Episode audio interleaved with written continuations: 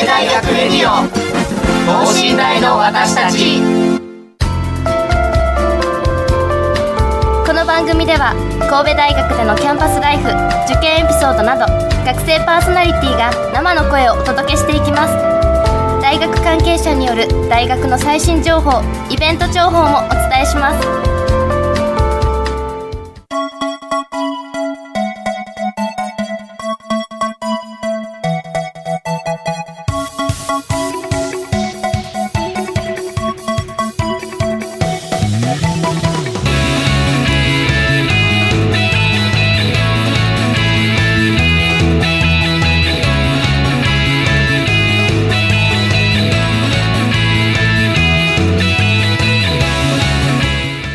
こんばんは。国際人間科学部3年の中川萌香です。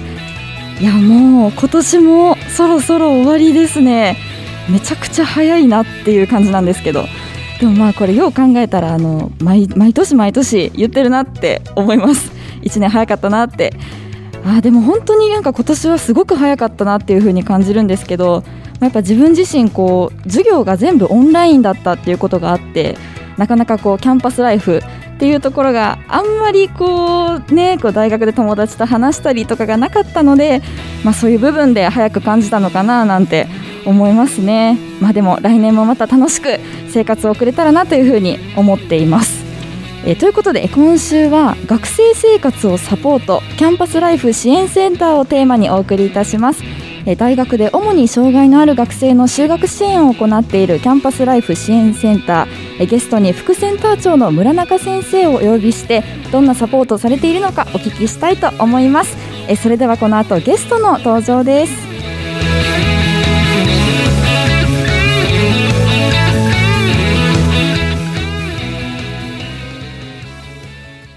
神戸大学レディオ等身大の私たち。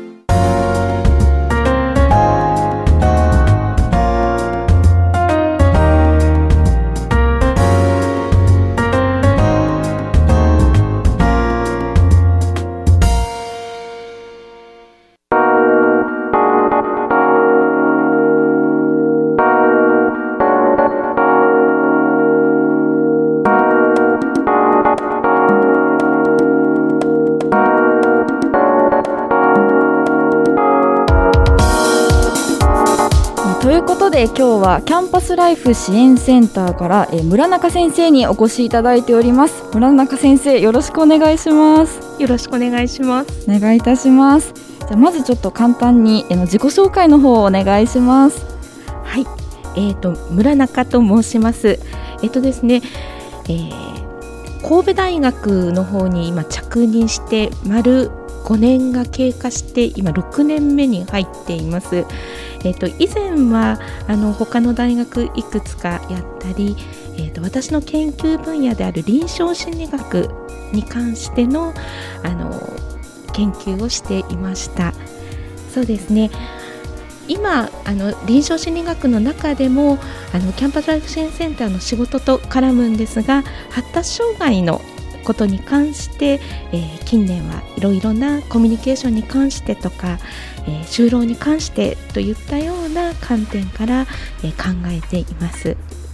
はいありがとうございます。やっぱご専門の臨床心理学っていうところであのキャンパスライフ支援センターにあの今いらっしゃるっていう感じなんですか？そうですね。あのきっかけはあの臨床心理学を絡めてあの大学の中でどのように、はい、授業を円滑に受けることができるかというようなあの考えで、まあ、着任したんですけれども、はい、発達障害だけではなくてあの全てのえー、そういった障害を持った学生に対するサポートということを行っていますので、まあ、専門を少し離れた部分でも日々勉強をしながらというような5年間でした。あそうなんですね。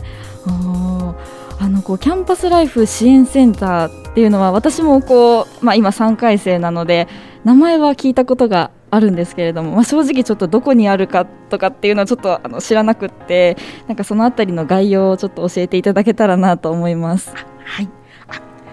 やっぱり3回生それでも名前を聞いたことがあるって言ってちょっとほっとしました。本当ですか？認知度のねかなり低い、えー、センターなんですが実は大学の中では新しさから言うと3番目くらいの新しさかな。そうなんですね、はい、で認知度が少しずつあの名前が聞いたことがあるっていうふうに授業で聞くと昔は1割くらいしかいなかった中で、今中川さんが知ってるって聞いてかなりほっとしました。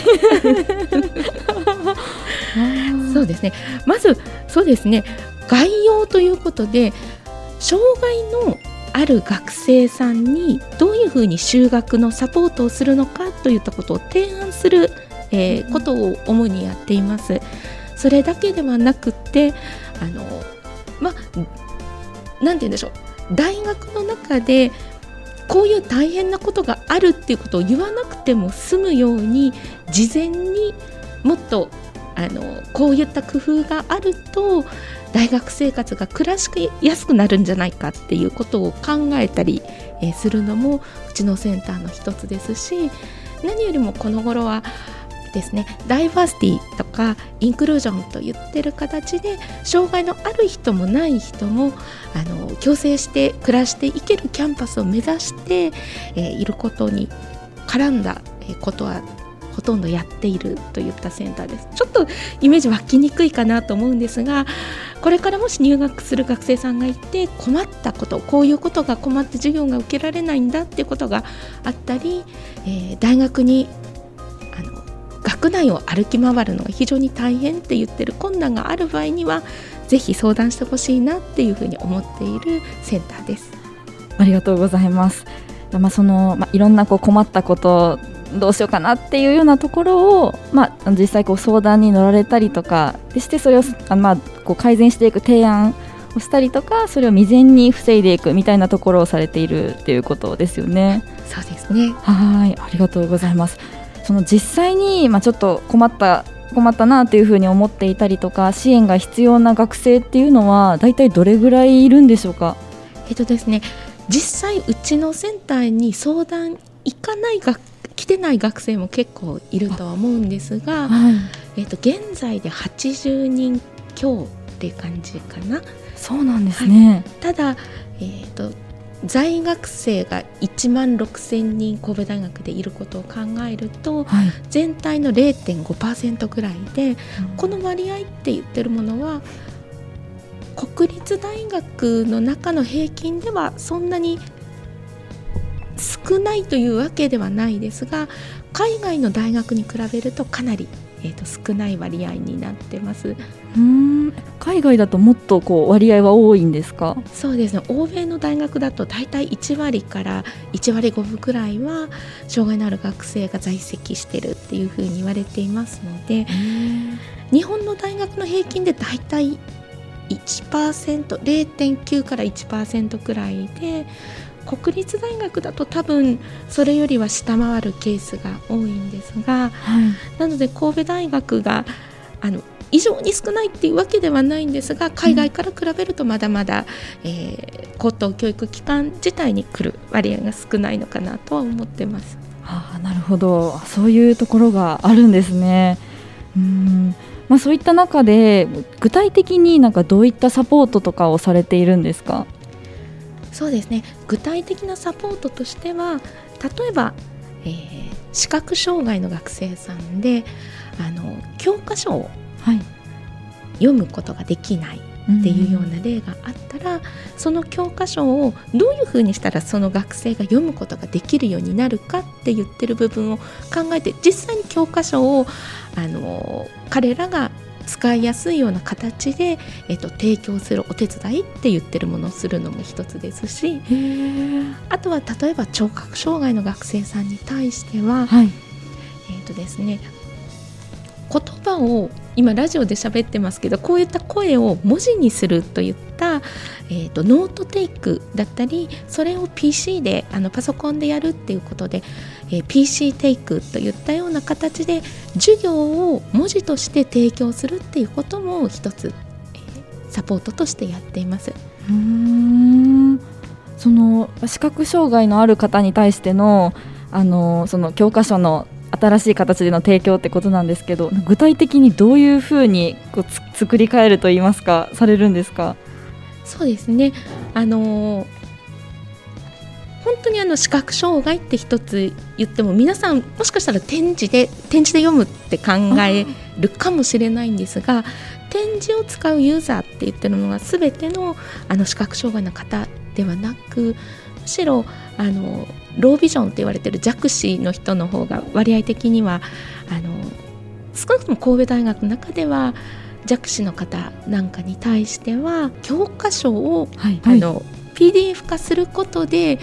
電子書籍化するとあの文字を拡大したりすることで読むことができます。ただ展示にしたり音声で聞くためにはそれをテキスト化しなきゃいけないので、うそうなるとあの OCR であのテキスト化してそれを構成するっていった作業がまた入ってくるのであの本当に障害の度合いによってその学生学生によって必要な形って言ってるものは多種多様ですので、うん、本当にそれに合わせてっていうことでやってます。それぞれに合わせてそうですねうんじゃ結構支援の形っていうのはたいろんな形があるんですね。そうですね本当に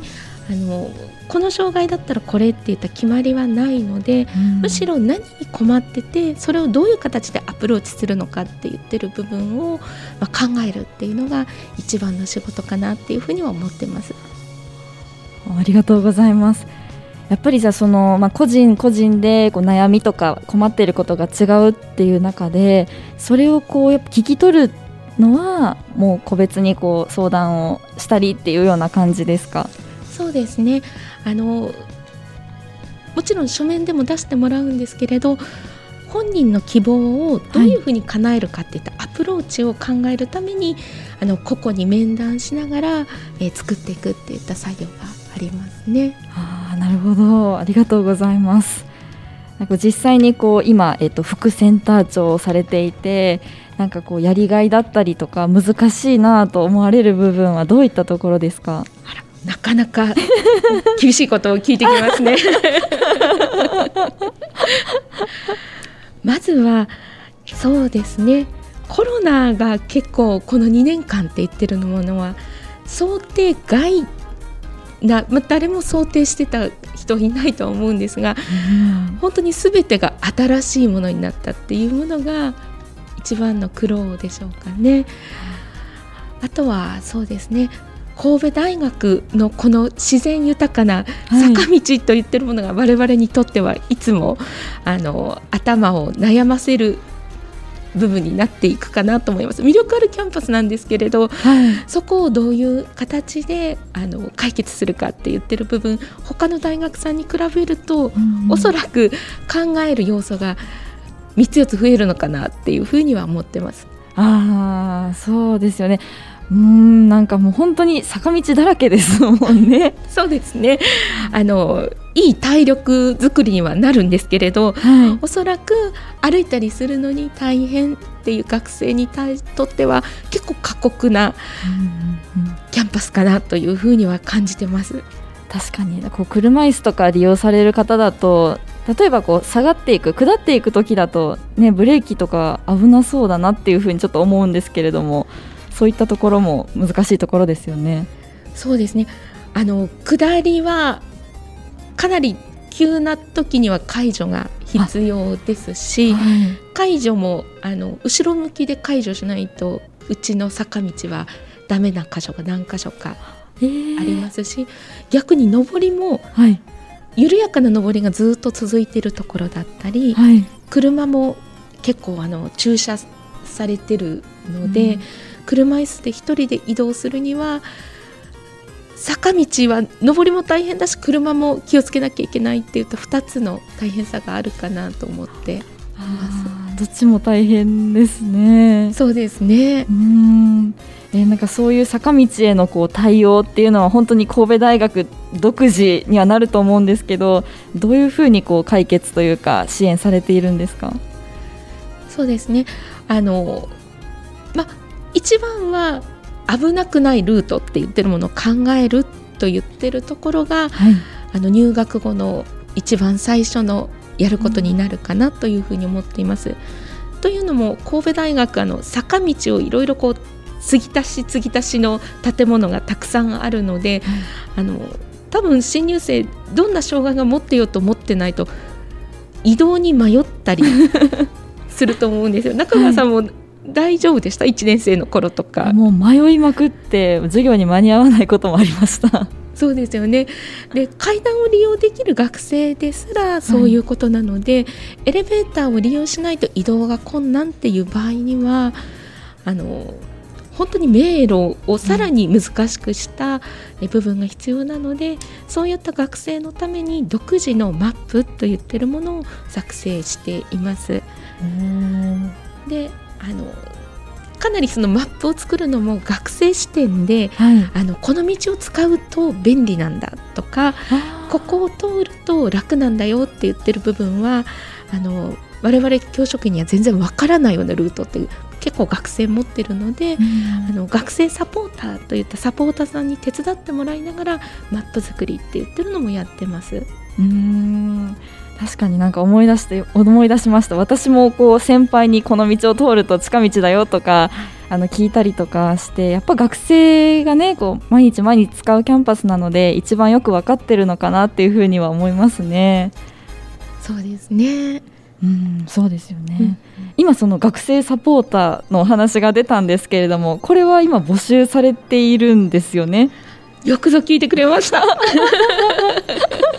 今はい、はい、さらっと学生サポーターって言ってしまったんですが学生サポーターっていうのはあのいろいろ障害のある学生に対して直接のサポートまたは間接的にあの教科書の先ほど言ったテキスト化のお手伝いをする、学生が学生を助けましょうって言ったあのボランティアサポーターのことで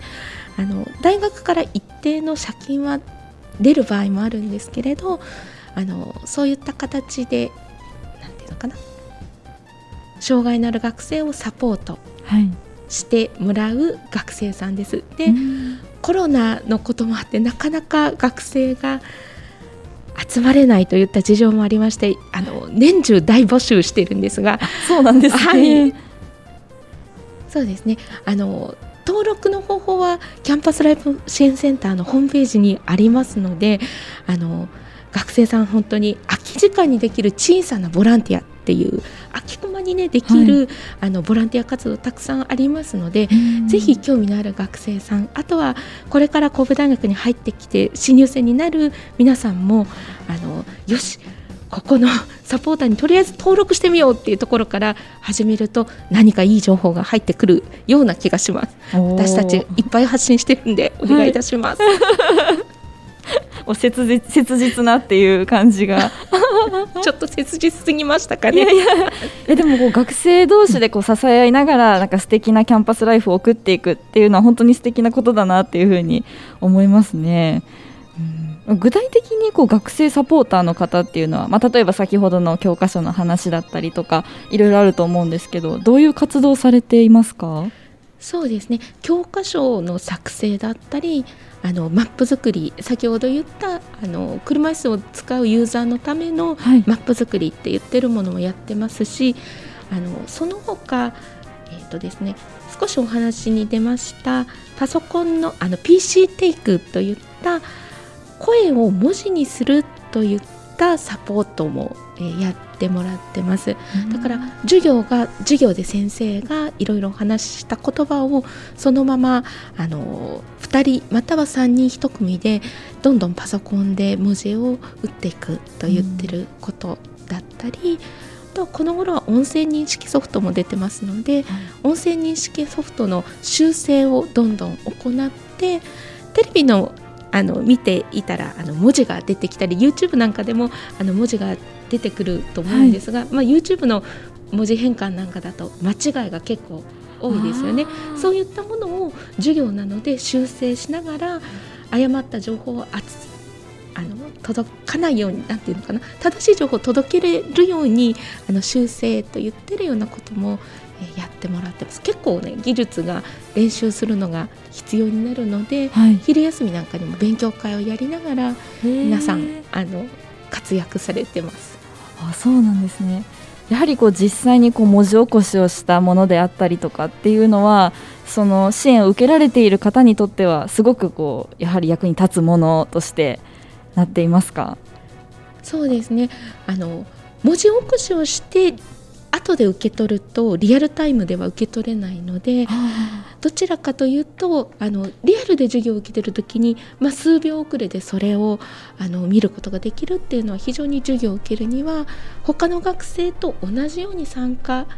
全く同じではもちろんないにしろ同じ場所で同じように受けるっていうことに関してはすごく役立つんではないかなっていうふうには思っています。うん確かにやっぱりこうライブ感っていうのが授業大事な部分もありますもんね。そうですね。うんなるほど。まあ、そういったボランティアをあのサポーターの方をあの募集されているということです。はい、はい、でこのサポーターに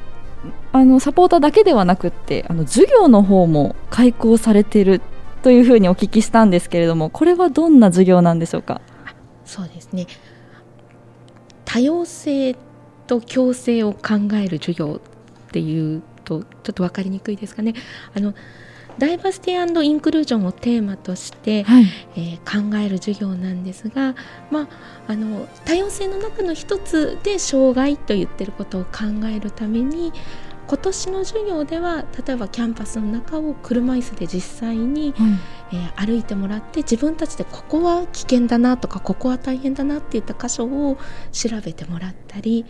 えー、先ほど言った PC ノートテイクの体験をした年もあります、はい、そういうようなどういったサポートをしているのかっていうのを実際やってみるだけではなくあの多様性だったり障害に関する知識を、え身につけるあの座学の部分もあるといったセットになっている授業でその後に実は希望者は認定資格って言ってるものを取れるようなあの特典もありますので割とお得な 授業というより本当に学内のダイバーシティについて知識をつけると同時に社会に出る前にあのいろいろなダイバーシティインクルージョンをあの身につけてほしいっていう希望であの開講している授業です。うんなるほど。確かにま大学にもいろんな人っていますけど社会に出たらもっといろんな人がいますもんね。その練習といいますか、うん、力になりますよね。はいうん、そうですね。私たちがいつもメッセージとして出しているのはあの社会に出た後に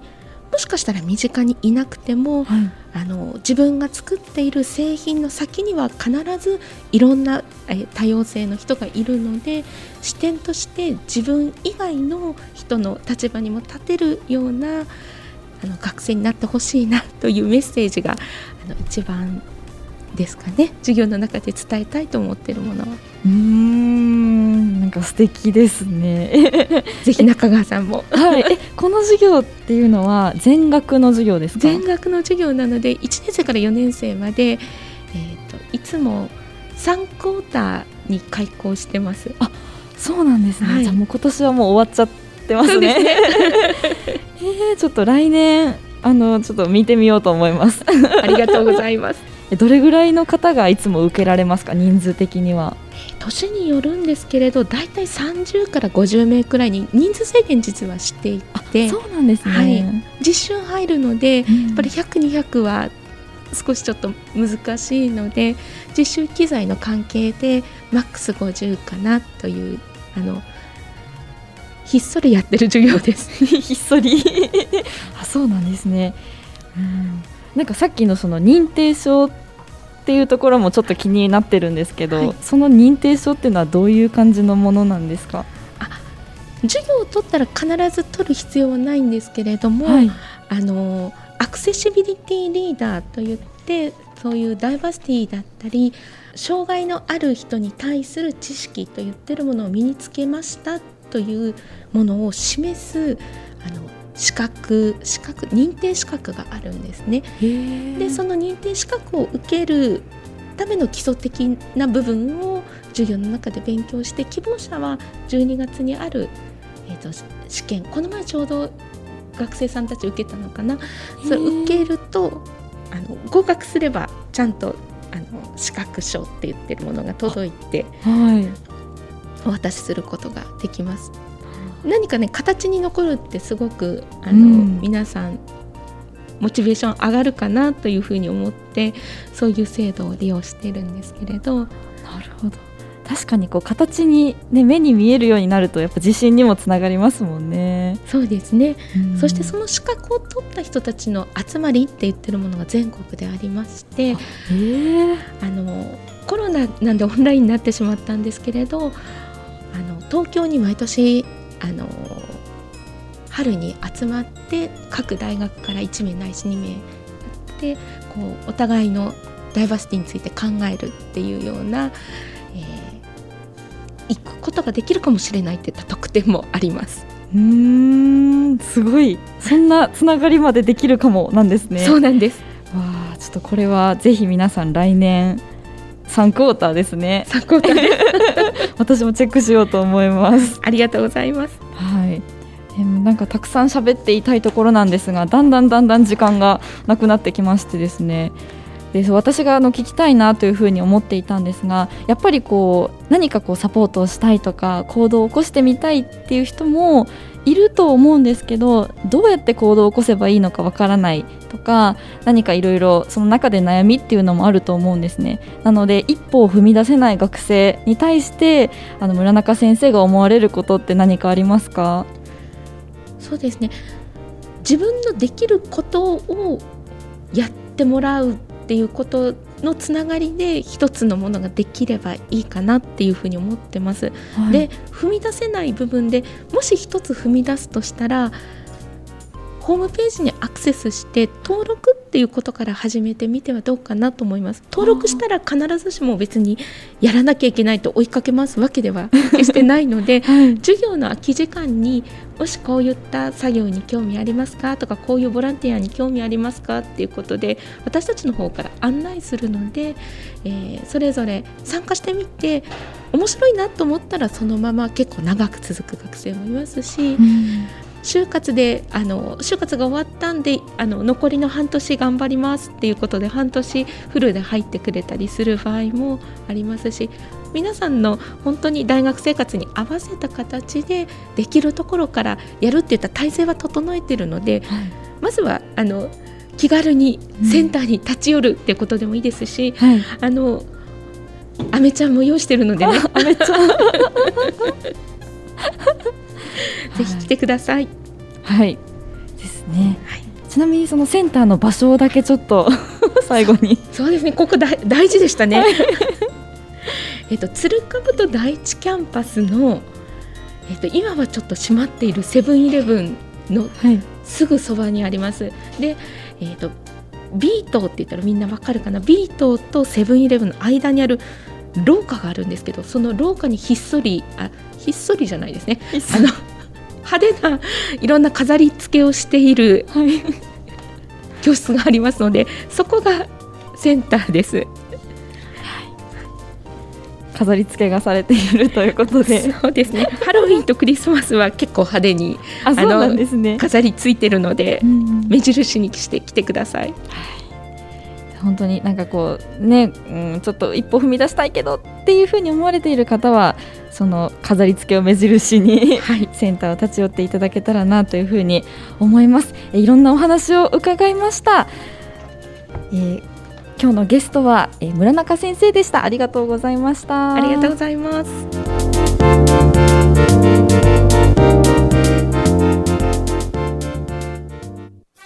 神戸大学レディオ等身大の私たち